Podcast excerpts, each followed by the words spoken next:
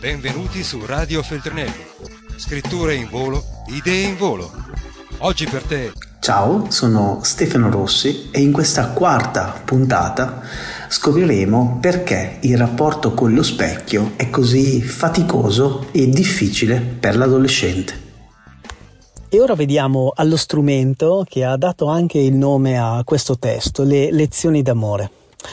Le lezioni d'amore sono uno strumento concreto con cui tu potrai finalmente trovare una chiave non solo per ehm, farti ascoltare tuo figlio, ma per fare qualcosa di ancora più bello, pensare con lui. Partiamo da un presupposto. Eh, l'adolescente è come il pensatore di Rodin. Se hai presente questa nota opera d'arte, c'è un pensatore ricurvo che, che si interroga. Tuo figlio si interroga sulla vita, si interroga su chi vuole diventare. Ora la domanda è: ma come può un genitore eh, ispirare, educare e orientare un figlio che abbiamo detto ha un compito? Staccarsi dal genitore salpando su queste quattro isole della crescita Ecco, nel mio lavoro di più di vent'anni con gli adolescenti ho scoperto uno strumento antico che dobbiamo rispolverare, eh, le metafore. Cosa sono le metafore? Le metafore sono delle immagini che contengono delle lezioni, degli insegnamenti. E l'attuale generazione di bambini e ragazzi funziona molto di più con le immagini che con le parole. Questo lo vediamo anche dai social. Non è un caso che Instagram e TikTok hanno surclassato il Facebook dove siamo noi boomer, noi anziani, perché proprio funziona con le immagini.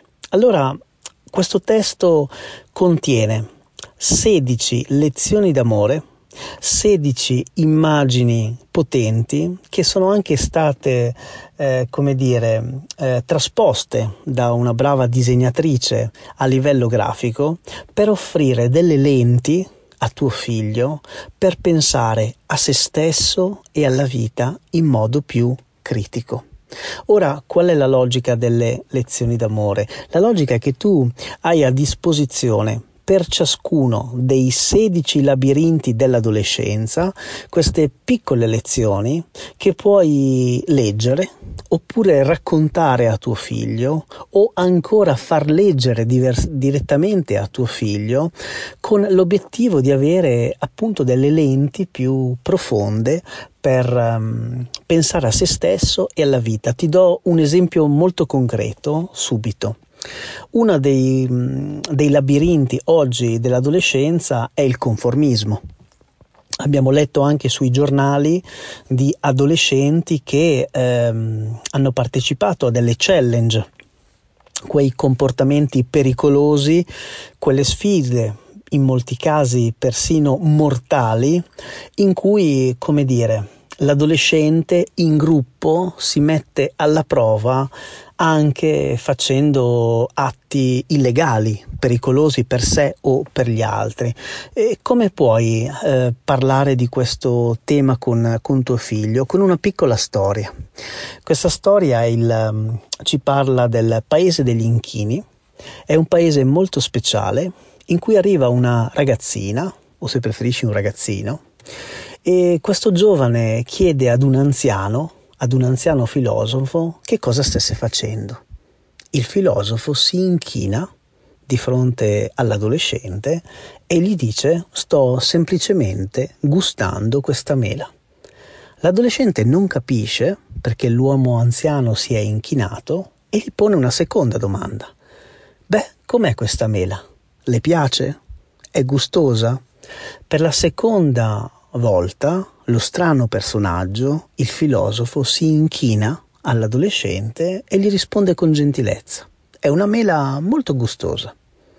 A questo punto il ragazzo, non capendo il perché di tutti questi inchini, in buona fede che cosa fa? Si inchina a sua volta. Si inchina a sua volta per educazione. A questo punto però il filosofo lo riprende e gli dice Ragazzo, nel paese degli inchini noi abbiamo solo una regola, inchinarci di fronte a qualcuno che ha il coraggio di porre delle domande intelligenti. Io mi sono inchinato per due volte perché tu hai avuto il coraggio di pormi delle domande. Qual è l'errore che hai fatto? L'errore che hai fatto è stato inchinarti alla mia risposta. Ecco, vedi la bellezza della metafora? La bellezza della metafora, in questo caso, cos'è? Beh, che la lezione d'amore sul coraggio di pensare dice ai nostri figli abbiate il coraggio di porre le domande anche quando sono scomode, anche quando sono difficili, anche quando sei in gruppo perché quando sei in gruppo è molto più alto il rischio che tu ti inchini alle risposte del gruppo, al conformismo, all'omologazione, ai comportamenti distruttivi. E allora attenzione però, la lezione d'amore non è terminata, deve ancora iniziare. La lezione d'amore prevede che tu eh, ti agganci a questa metafora e lanci due tipi di domande a tuo figlio. La prima riguarda il cervello che pensa. Puoi chiedere a tuo figlio eh, perché nel gruppo o quando siamo in gruppo è così frequente l'omologazione. In che senso è difficile dire di no, porre domande, essere la testa pensante del gruppo? e tutta una serie di altre domande per cominciare a chiedere a tuo figlio quali sono i no più difficili, le domande o i contesti più difficili in cui è, eh, non è semplice hm? Inchinarsi o non inchinarsi al proprio gruppo di appartenenza. E poi la seconda domanda, il secondo filone di domande per conversare è il cervello che sente. Ti è mai capitato di essere il cuore pensante del tuo gruppo? Ti è mai capitato di non inchinarti e di far riflettere i tuoi compagni su ciò che stavano facendo? Come ti sei sentito?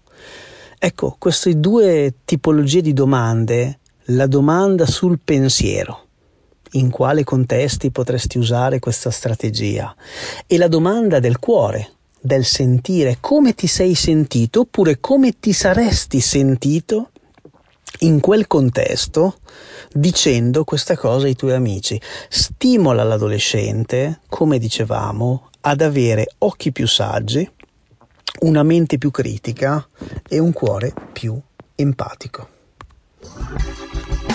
Radio Feltrinelli, tieni la mente a sveglia, non smettere di leggere. Resta collegato a questo podcast